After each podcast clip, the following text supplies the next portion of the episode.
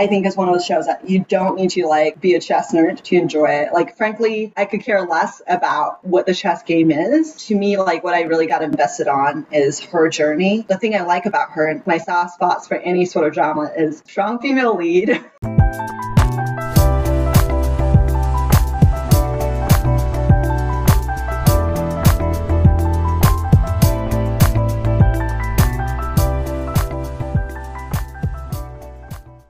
everyone, welcome to Coast to Coast with Janet and Bibi. So for today's topic, we are going to run through some of the shows that we have been binging. And most of these I will say are on Netflix, so hopefully that means they'll be easily accessible to everyone. So I think we can start off with maybe the shows that both Bibi and I have jointly watched, and then there's a few shows that I've watched and that she's watched and we have not yet seen, but we can give our perspectives on. With that, let's start with the most highly reviewed, highly rated show of the bunch. So The Queen's Gambit, which has been everywhere in the news and the press and has 100% on Rotten Tomatoes. So I finished that in two days. I started it Thursday night or no, Wednesday night, and then I finished it last night. So I, I read through it really quickly. It's like a typical Netflix limited series in that it's got seven episodes of about an hour each episode. So it's like super easy to binge through. I mean, I'll let Bibi, maybe you go first because you got me to watch it.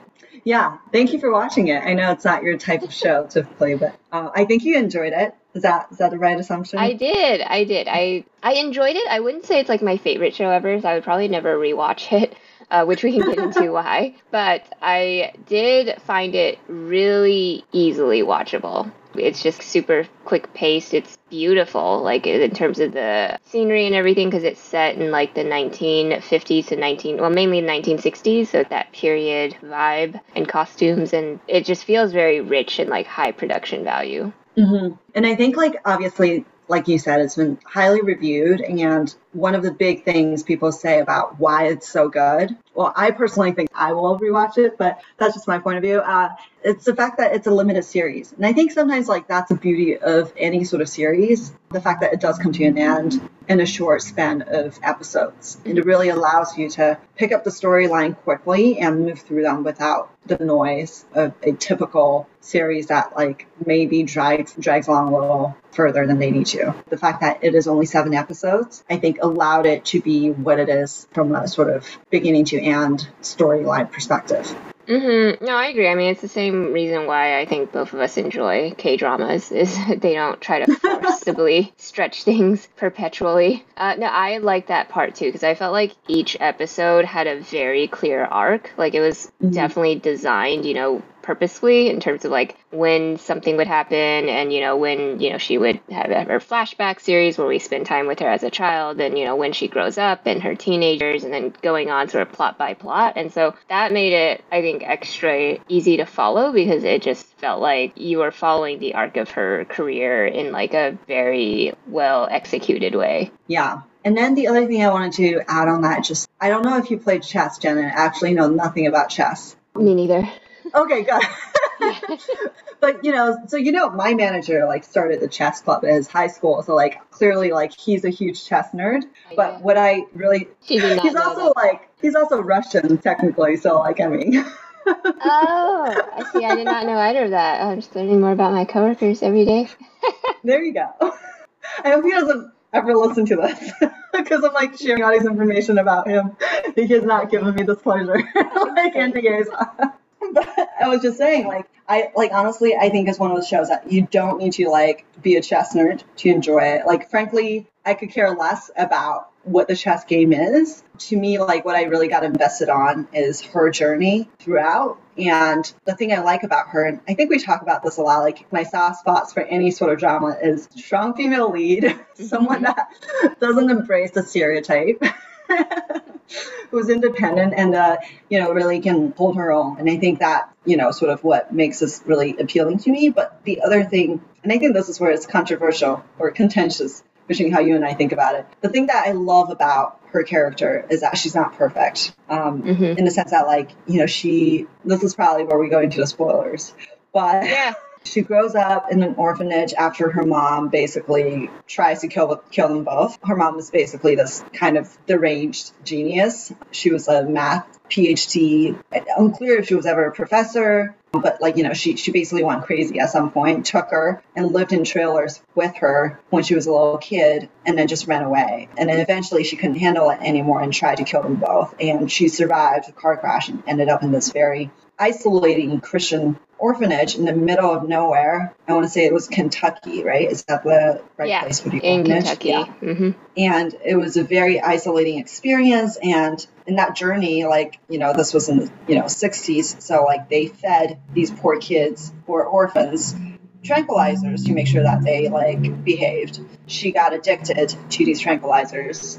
And, you know, like, throughout the series, like this theme kind of recurs. Like not only was she addicted to tranquilizers, she later becomes an alcoholic, and it's almost this idea that like she can't help herself from like sabotaging herself, even though she's such a pure genius in so many ways. So I thought that was really powerful. You know, I actually went and like started looking like, is this based on a real story? Like, because it felt so real and human to me. It wasn't, but I think you know that element of imperfection is what lends it sort of that. I think I can relate to her more so. Like, not that I'm a genius or anything, but I can really relate to her as a human from a character perspective. I definitely agree with that. Um, I felt like she was a really interesting character to follow. I felt like she, you know, I definitely sympathized with everything that she went through from her mom to basically being stuck in that orphanage. I feel like I just personally don't really like addiction storylines, which was the main reason why I was not actually that big of a fan of this. I feel like generally addiction storylines tend to be very predictable in the sense that they all kind of follow the same arc, and this one did as well, right? So it's like you have the backstory, you know, some tragic backstory, you have the character basically self destructing and being incredibly frustrating for like the bulk of the show, where you just kind of want them to get over it, but obviously they're not going to get over it because that's like the whole premise of the show. And then it doesn't really redeem until the very, very end. So I felt like this definitely suffered from that. I've personally never dealt with addiction, so I feel like maybe that's, you know, one of the reasons why I didn't relate as much to this show. I felt like it was just a really, it was like a very specific problem, and I understand, like, generally, you know, the challenges of, like, living in her situation, but I felt like I just really could not feel much sympathy for her during some points of the story, like, especially episode six. I think episode six was the toughest, like, right before the final episode.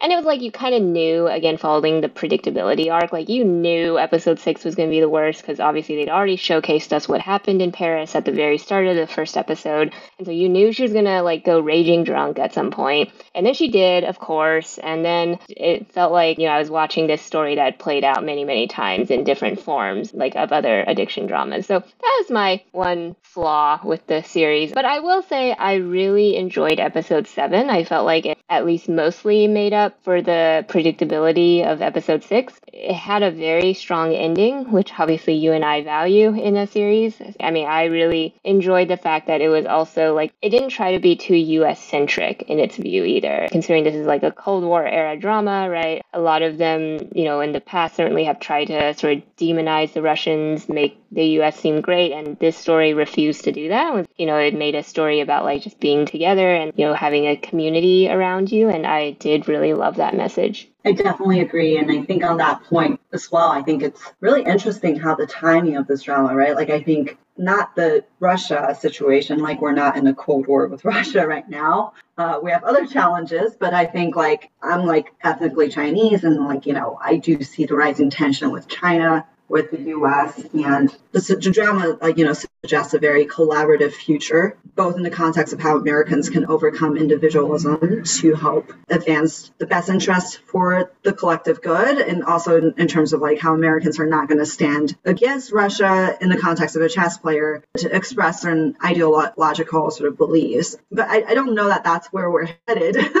you know, today's political climate. Not to go too much into sort of what's going on with, you know, everything going on with elections and um, the current sort of policies and whatnot. But I do think it's an interesting, like, breath of fresh air, you know, to your point, like, not only in the context of Cold War, but also just in the context of where we're living and breathing in a time of great divide within the country and outside of the country as well. And that's so Um, true.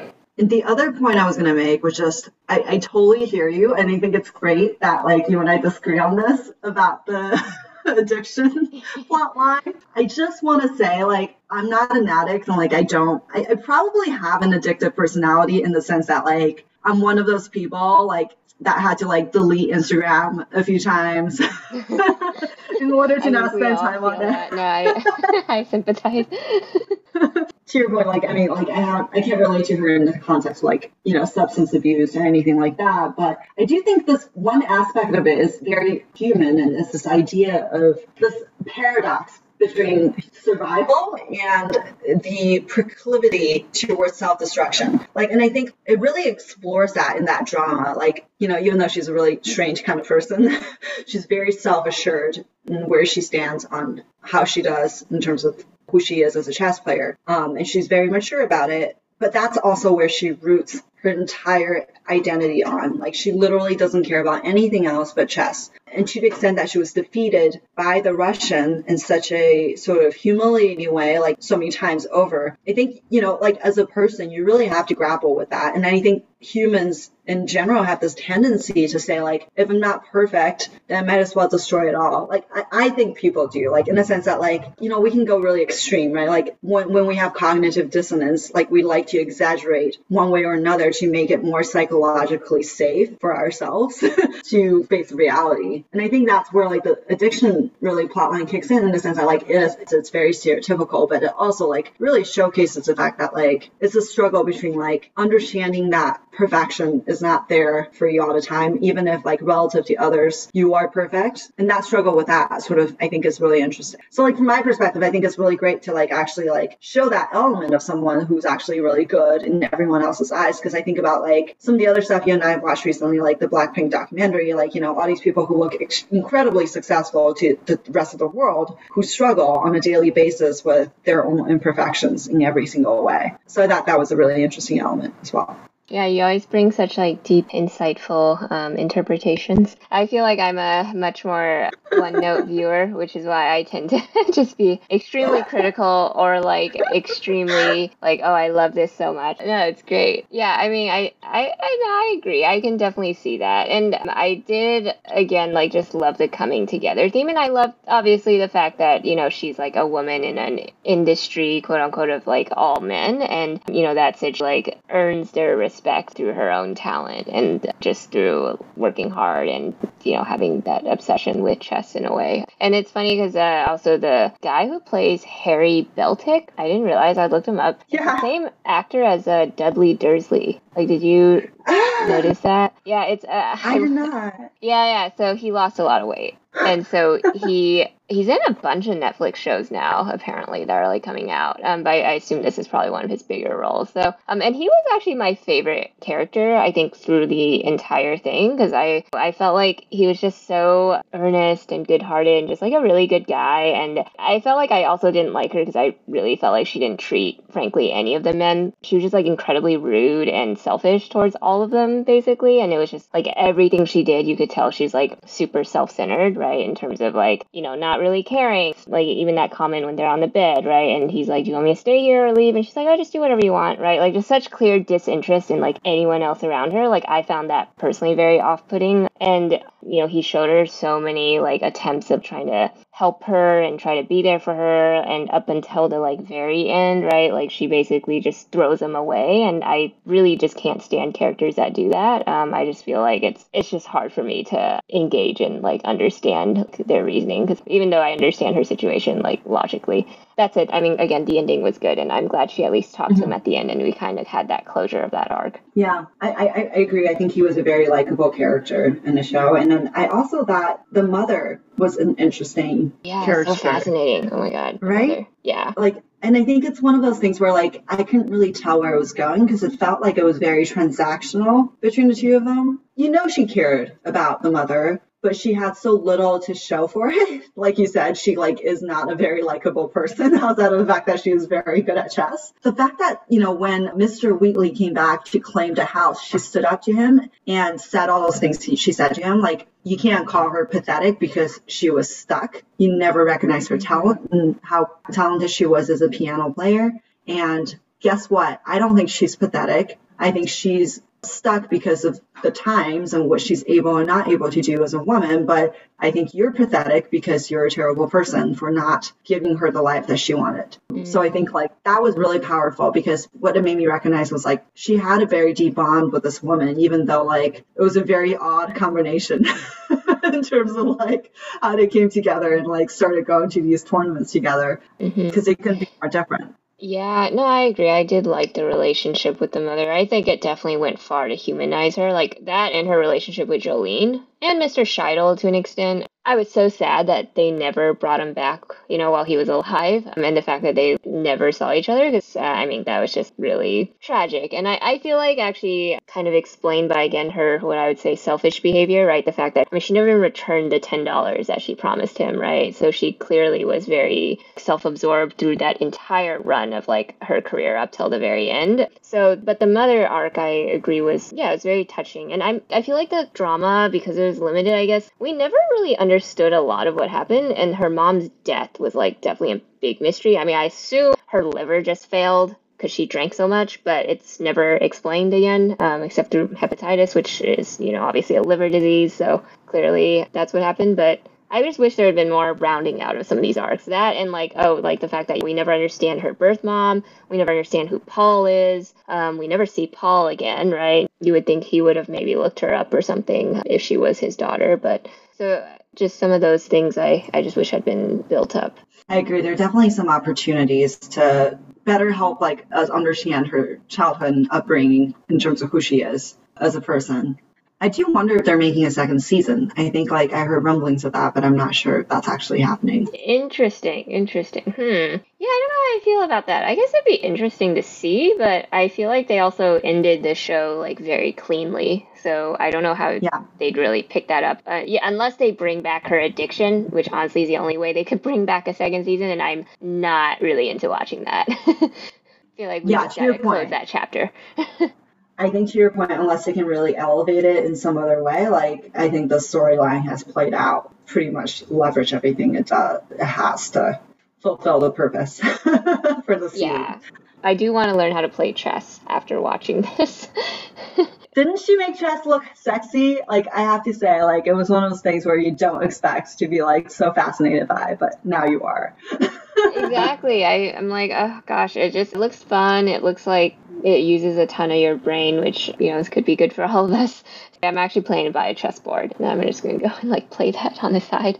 That's a great idea. Side note, just one last point on that. I know we have other things to cover, but like now I finally understand I think conceptually, I understand how AlphaGo could defeat humans now because, like, the reality is a chessboard is 64 squares, so there's a limited number of iterations you can go through. So, like, of course, a computer, as complex as it is, a computer can't operate under that sort of constrained framework. Whereas I feel like the real world, artificial intelligence would be able to adapt as quickly, you know, as a human brain would be able to. Anyway, so that's just a side note. Like, I didn't understand how AlphaGo defeated humans, and now I understand. yeah, because it's all about scenario analysis, right? That's what, yeah. I, which I had no idea. It's crazy, and that's what computers are essentially designed to do: to analyze every possible outcome. exactly. Yeah, yeah, I mean, the story was written by like former chess grandmasters, so apparently that part is super accurate, even if the story itself is completely fictional. Oh, it's. I had no idea. Yeah. So I think next on my list, which uh, you have seen as well, is Dream Home Makeover. Yay! Yay! um, so this show is also on Netflix. It's seven episodes. It's about the McGee's, right, who run Studio McGee, which is a design shop, which I was actually not familiar with. I feel like I've heard of them in passing, like probably when they had their Target line.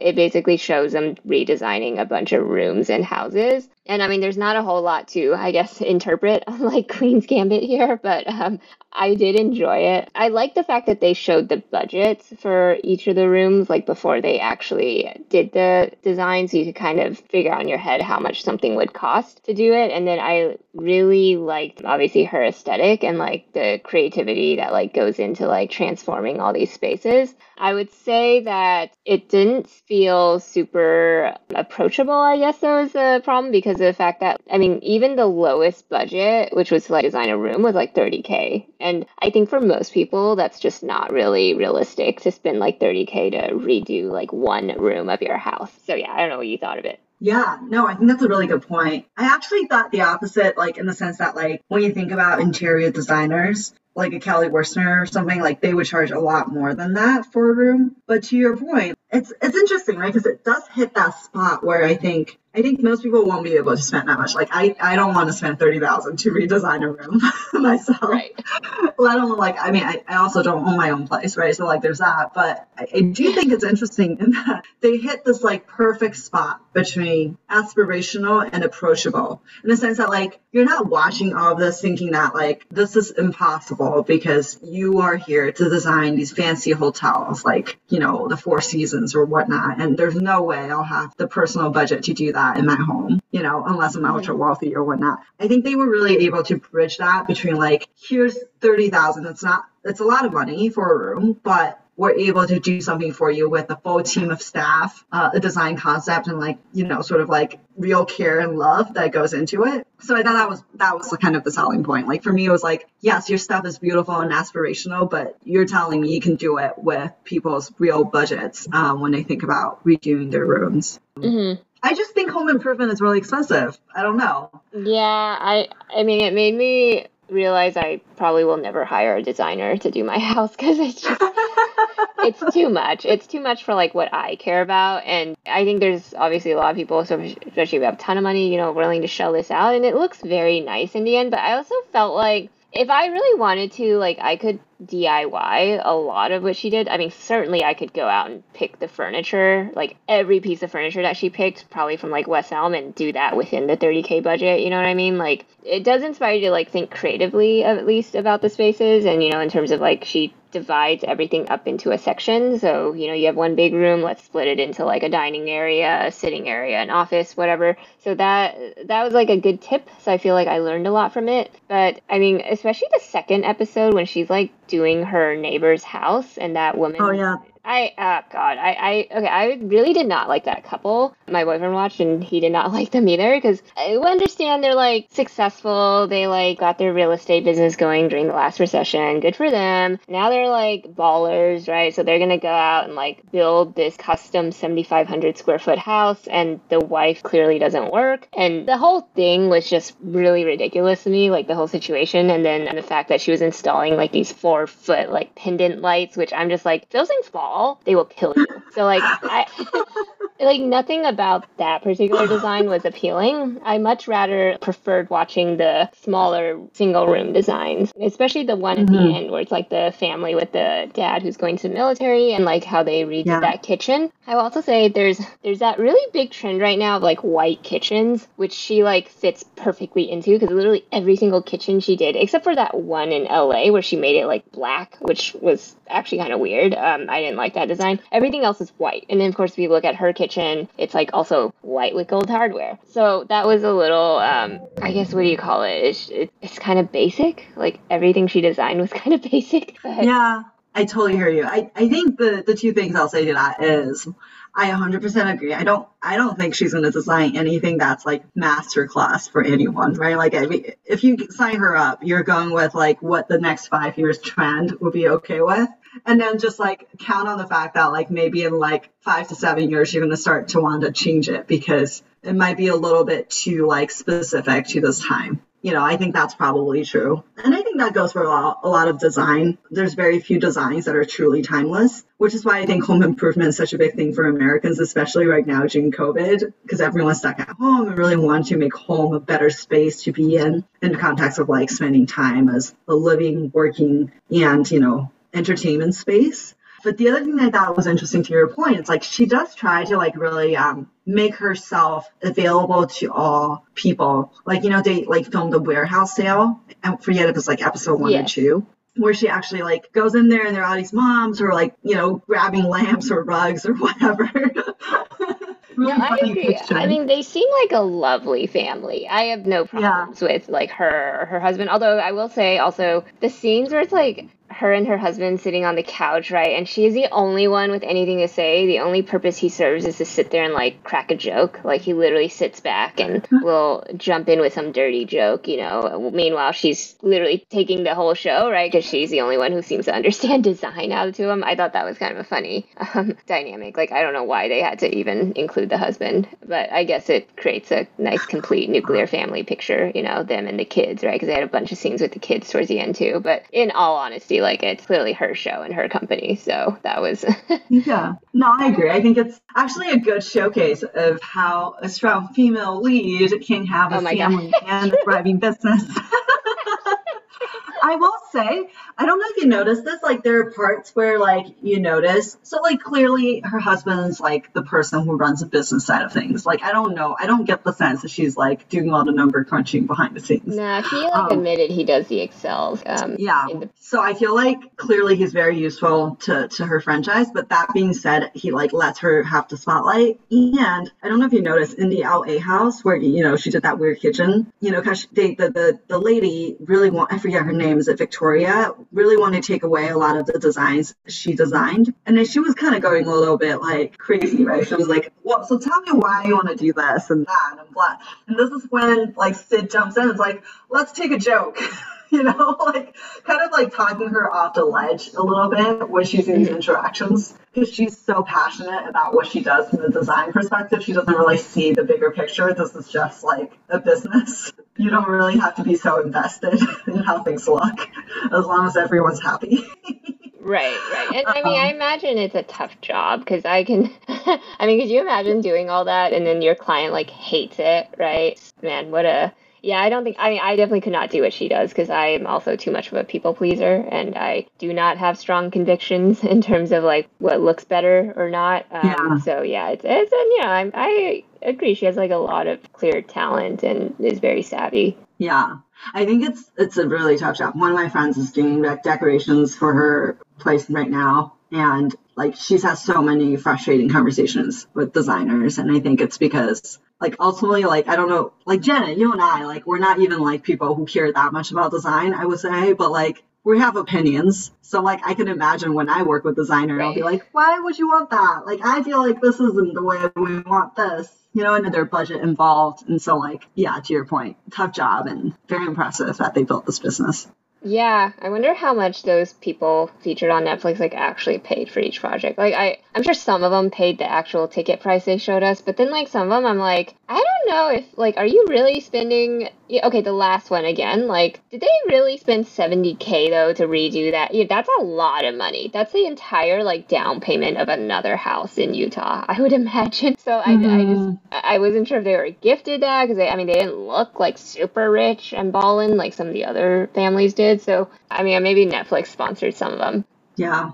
And then also the one thing, like side note, like I have so much respect for these contractors now. Yes. Oh my God. I felt like they did all the work actually. Like she thought of it, you know, but like that Tyler guy had to do everything and she would just like throw out ideas and he'd be like, he'd actually have to figure out how the hell you like get it in action, right? She'd be like, oh, this Yeah. I think this carpet's better. Oh, but you know, da, da, da, da. and then he'd be like, I'll take care of it, you know? it's like, That's what I'm saying. I'm like, oh my God, like, yes, she's talented, but like, look at these contractors and like, they do not get nearly the amount of credit they deserve because they do so much Oh for this. god! And it like killed me when they weren't wearing like hearing protection on some of the demolitions. Yeah, they were literally ripping out walls and cutting up stuff Yeah. without wearing hearing protection in like a lot of the scenes. It's such a hard job. I agree. Like anything with construction or just having to completely transform a space, and it's amazing how they like know what elements are like structural too. Like that barn, right? They just like knew that beam was structural. Yes. I mean, like, how do you know that? How you just not just like cut it, you know, and then be like, oh shit. So it's so much technicality that um, I feel like much more so than even her job, right? Because she uh, she just designs it, but she doesn't have to execute Yeah, it. I agree. Yeah. It's it really showcased how, how key they are to the whole process. Yeah, and I mean, contractors are always expensive. So I, I assume most of those costs, of course, went to them. It'd be interesting to like hear what portion she collects, like of every redesign. Like if it's, I don't know if you know what a designer costs, but I think, yeah, there's definitely the design fee. To your point, the contractor is probably the lion's share of it. I think this is why. At first, I didn't really understand this. Like, you know how like all these famous designers have their own line of furniture, and you're like, Mm. at first I was like, why would you like go into furniture? That's like not lucrative. But then I realized if you have your own furniture, you charge whatever price you want for this furniture, Right. right? And then you don't have to pay that markup to the West Elms and like Crate and Barrels and Restoration Hardwares of the world. So That's like that true. is your margin. Yeah. Um, yeah, you just furnish it with all of your stuff, and then that, then you, uh, yeah, because I imagine she uses entirely her what her other Mhm. business, Mickey, whatever, um, for that designs furniture and stuff. Yeah, um, I tried to go to Target actually to see if they have Mhm. their line still there, and I couldn't find anything. I I'm thought it was like sold out. oh, it's like- sold out. When was it? Yeah, like when it um I don't know, but like when I looked when I like when this came out, I think I like found it the first day it came out. I watched an episode, I didn't know about them, and I went on Target and looked and then like everything was sold out, basically. That's funny. Yeah, I went in and the only stuff I saw was like these other designers. I assume it's like Magnolia and then it's like Heart and Stone, which like is another couple that Mm. seems to have their line. There's a lot of these. I, yeah, I mean, good for them. Good for all these people building their Instagram design businesses. hmm Yeah, Yeah, very Um, inspirational and I loved it. I know. Yeah, you should definitely try to do that, maybe, because I know you love maybe, maybe. I'll start. It's not gonna be it's it'll be a side hustle. I definitely won't be a I won't be selling furniture anytime soon. yeah. Okay, well, I think we covered that in depth. Um, do you want to talk about your show next? Oh, sure. I'll be short. So the other show I started watching, uh, again, I don't think you like this show. But maybe you do. Like you like stuff like Train to Busan and stuff, right? I mean, um, Yeah, no, I love Kingdom, which again I think's like yeah, very dark. yeah. So this one's this is actually based on real history. It's called Barbarians, and it looked kind of like Vikings. You know, when you look at the trailer, and then you realize it's about basically when like Rome Empire was dominating the world and just did whatever the heck they wanted to any other people. These Germanic tribes banded together and fought against them and stood up to Rome and like actually like took a stance for themselves. So like the story about how that kind of transpired and like of course there's like all these personal like relationships they zoom in on that makes you actually relate to the characters and like invest it in their success i just thought it was really well done i, I think it's definitely not one of those shows that you can watch like while you're like doing the laundry or something like you kind of have to pay attention for one like they're speaking either latin or like some sort of germanic language unclear if it's even german like i don't speak german but i don't think it's like current day german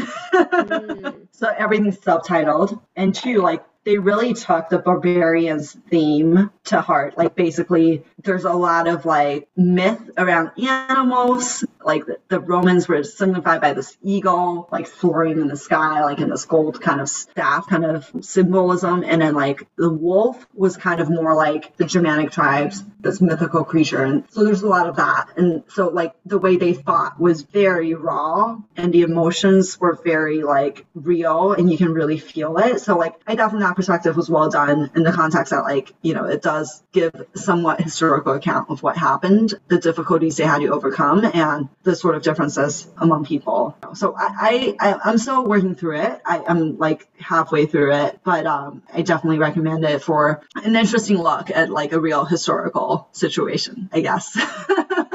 so the New York Times just wrote up like a big thing on it. This is something that Oh, 980. German- yeah. Wikipedia. 980. Yeah. Okay, so like yeah, Roman historical Roman era. but this actually like it carries some political context in the sense that like it's a next Netflix show, mostly I think like German actors and it's actually one of those battles that you know they're showcasing in this it's one of those battles that like the far right in germany really really like take pride in so mm-hmm. it is really interesting in that context. Yeah i think it's interesting. I think again like netflix is very good at gauging the political climate around the world and what kind of things people will be interested in based on that so like i think this is another one of those things that like has more real life kind of implications in terms of how people can think about it in the context of our world today as well Mm, that's no, I like that. Yeah, Netflix is they're so. Um, I feel like they're the most risk taking of the streaming platforms in terms of the content that they carry, as well as like they, they just have the most diversity of stuff. So I I do appreciate that.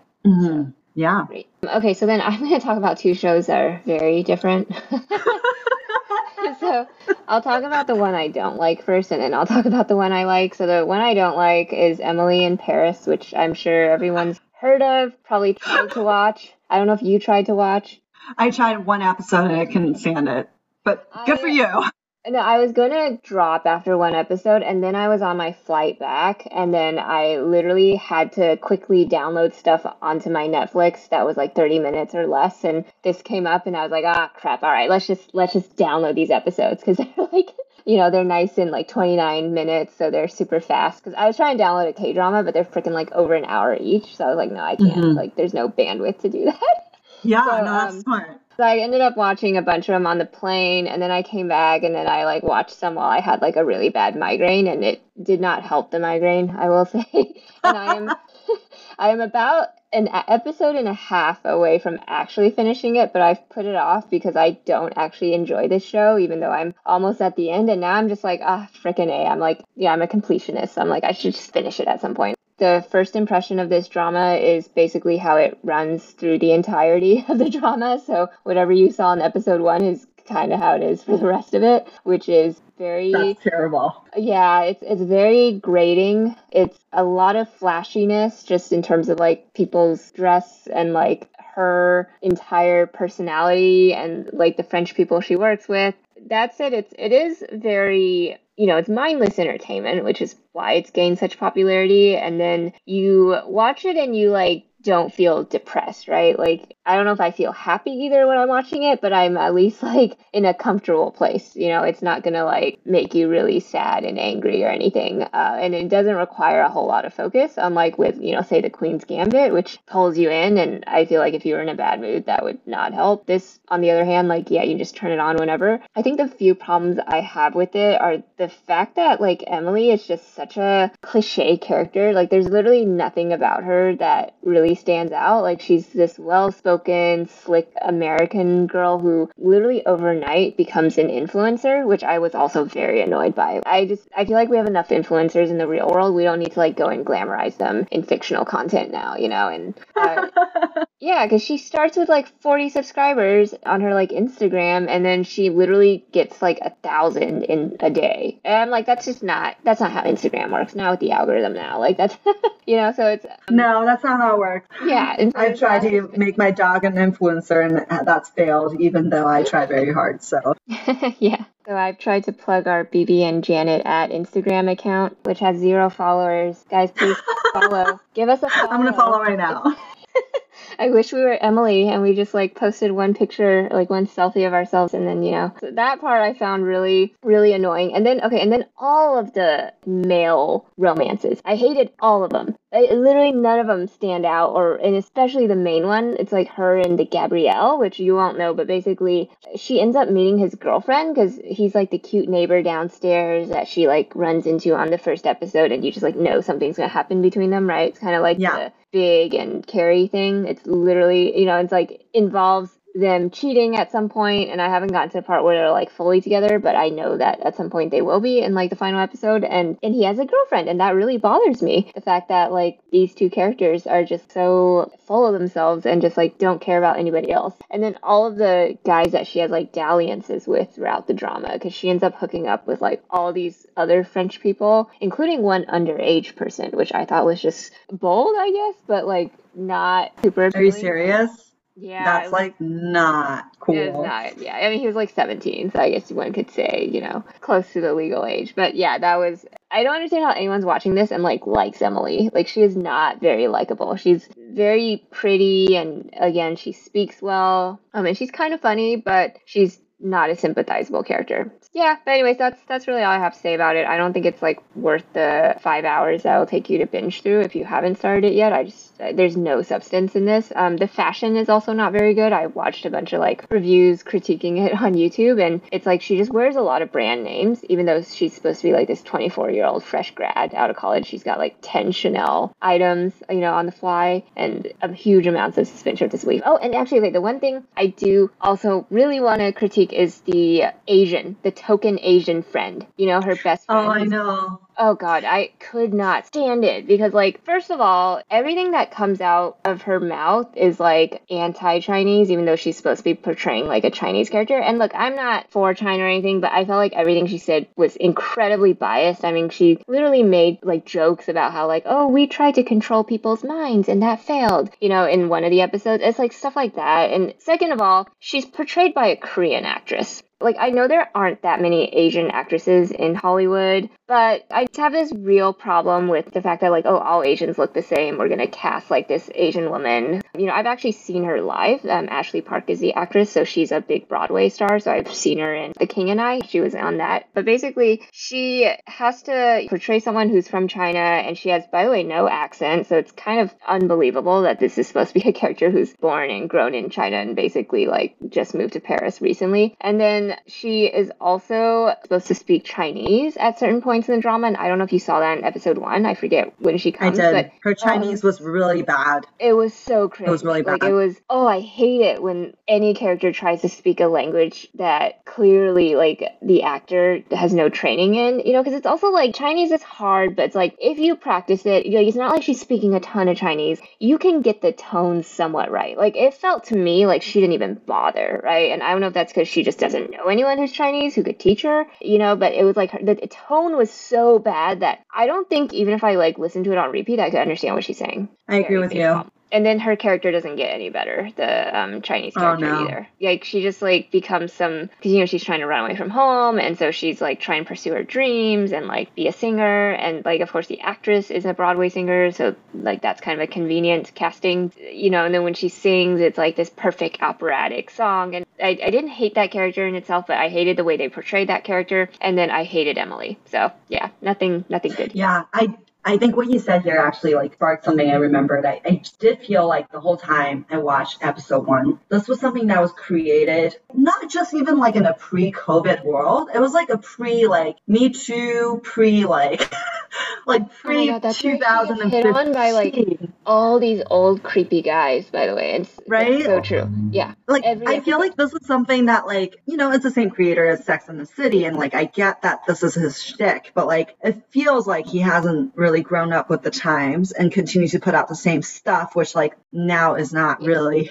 consistent with people's feelings and ideologies, and just doesn't really read the room on where the world is today. So like again, like to your point, I agree. I take issue with producers or writers who don't actually like gauge what's going on and put out things that just kind of replicates the same playbook they've had for other things because that doesn't work anymore. I know, except the problem is now you have Netflix and it does work because Netflix is willing to buy up all this trashy content. And this is literal trash. Like this is the trashiest of like any show I've watched this year and it just kills me that it's already renewed for a season 2 over like I'm sure all these other more thoughtful intelligent or just like representative content that could be produced for like the same amount of money, right? Because it's not like low budget either. Like having them everything in Paris, the outfits, the cast, like oh, just just kills me. But whatever, it, it's gotten the streams on Netflix, and I'm guilty of it too. Stream most of this show, so yeah, no, I agree with you. Uh, well, maybe it will like not get renewed. I mean, to be fair, like we do think like all the reviews are pretty scathing, right? Like nobody's saying this yeah. is a good show. Actually, uh, like. some people are. I feel like I read like a Cosmo article or something where people are like, "Oh, we love Emily. Emily just speaks our mind, and Emily's so great." I think it's already been renewed. Actually, I could be wrong, but I think it's been confirmed already for season two.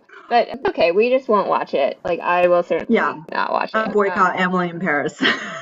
yes, exactly. All right, and then so I'll just finally move on to my last show, which I am currently obsessed with, and it's Startup, which is a K drama and the only K drama we've talked about in this episode. It stars, it's a pretty big cast. It's actually a very famous writer as well as director as well, so I think that's what got it some of the initial hype. So the main cast is Nam Joo Hyuk from one of Evie's favorites, Weightlifting Fairy, things like that, and one of our non favorites, Bride of the Water. Bride of the water god. We'll forgive him for that. And then the main leading woman is Suzy. obviously a very famous idol turned actress in Korea. She's been in a bunch of stuff. I have not watched anything with her since While You Were Sleeping, which was a 2017 drama, which by the way was produced by the same writer director duo that is doing startup. So it's kind of a reunion for all three of these folks. The writer is one of the is very famous in Korea. Um, she is probably best known for I Hear Your Voice as well as Pinocchio, and then While You Were Sleeping as well, of course. But um, I personally didn't finish the last drama. I generally do like her works. Oh, she also did Dream High, which Suzy was in. What she tends to do is like very character focused slightly supernatural dramas. For instance, I Hear Your Voice featured a male lead who could literally hear people's thoughts. Then While You Were Sleeping featured leads who could essentially, like when they had dreams, they had premonitions about what would happen to like the other person. She's done a lot of, you know, in that vein. Startup is, I think, the first drama since Dream High that hasn't had that supernatural element. What it does have is, you know, it's about a group of young people who are trying to create a startup. So it's actually actually very tech focused, uh, which I thought is interesting given the climate we're in. And also, just, you know, everyone is trying to start a startup. So clearly, this is kind of honing in on that sentiment among the younger generation right now. I would also say that I felt like the premiere episode was by far the weakest. And I actually almost decided to not watch this drama after I saw that because it features what is also characteristic to this writer, which is a lot of childhood flashbacks and childhood trauma in these characters' lives. And it basically spends the entirety of the first episode setting that up. Basically, the girl, she and her sister, them in present times, they are somehow estranged. And it turns out it's because their parents divorced and her sister chose to live with her mother, who remarried to like a very wealthy man. And then she chose to live with her father, who, as you watch episode one, dies in a really senseless and ridiculous tragedy. Like I, it, it was really it was really frustrating to watch actually. So he basically is trying to create a startup and this is this would be back in i guess when they were young so like in the early 2000s and to try to win back the wife who left him. And then on his way to like an investor meeting he gets hit by a car which causes him to like he's still able to walk but he gets like a nosebleed and then he goes and does the pitch anyway and meanwhile he's like bloody on one side of his head. So you're just like this is really like i'm sure they would kick you out and put you in the hospital if they saw you show up like that in like a pitch meeting. And on the way back home after he like successfully wins over the investor, he basically just like I guess has a brain hemorrhage due to that car crash on the bus. And then it's assumed that he just like dies on the bus which i thought was like really just like absurd.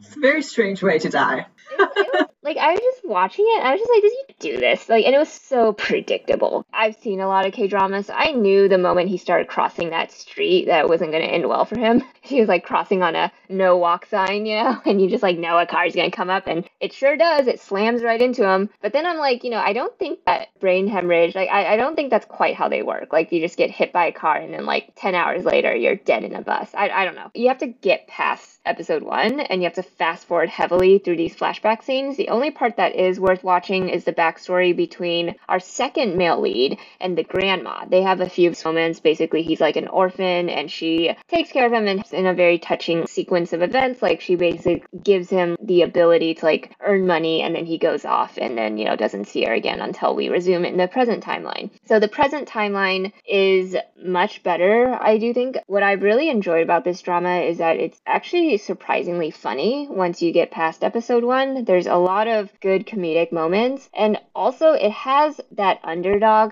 to all of the characters that make them very easy to root for, which is something that this writer is really good at doing. She's great at building characters that like have sort of disadvantages and you're kind of rooting for them to succeed. So in this case, like the main lead is like this 30 year old nerdy engineer guy. This is Nam Hyuk who is trying to start his own company but has never met traction and still has no real revenue model. And he basically is introduced to the girl and is told to pretend to be a character that the second male lead had made up when they were younger. It, it's convoluted. I won't. I maybe I won't get into it, but basically the romance is unexpected. It's a different twist on what you see because normally you would see, you know, the guy who plays our second male lead, like he was the one who originally sent letters to our main lead when she was younger. He was kind of the indirect childhood crush because of that, and he knew who she was, and you know you would see kind of that childhood romance plays out. But in this situation, that's he is not actually the one that she will presumably end up with who she ends up with is a kid that basically he pretends to be like because he sees like an article in a local newspaper. And then that's how the lead character ends up getting dragged into this is because he is basically that kid from many years ago and they want him to like impersonate the guy who wrote the letters. But it's very sweet and it's it's just so wholesome to watch, which I feel like is really nice and really rare, certainly in like American TV. Like usually you want to see them together. They have really cute chemistry, and Nam Joo Hyuk's character is actually, I think he's very cute in a way that geeky, nerdy way. Um, like his, he portrays it really well. That's really cute. I actually, to your point, I think I'm gonna fast forward a lot of it at the Oh, beginning. yeah. But I am interested. I definitely think it's gonna be worth my time. I, I think it is. I think it's there's something about it, especially like this director does the really big dramatic scenes very very well. If you've seen any of his dramas, like he does like the romantic moments like in a very sweeping and sweet way, and some of those moments in this drama I think are just like really well done, and it's like like like it just makes you go like oh so cute, and um you know, and it's nice because there's you know even one scene where they get excited just for like holding hands, and it's just so cute. It's very like endearing and now of course like you you- you're also working with this backdrop of like oh this guy's impersonating someone and so you end up feeling bad for them and you know at this point we're only four episodes in but basically we're trying to figure out like she kind of finally knows who he is so it's like you're you're waiting to see how the relationship is going to develop from here Is this one of those shows that they're releasing like an episode or two every week? So you're Yeah. kind of like real time? Oh, that's yeah awesome. it's real time it's real time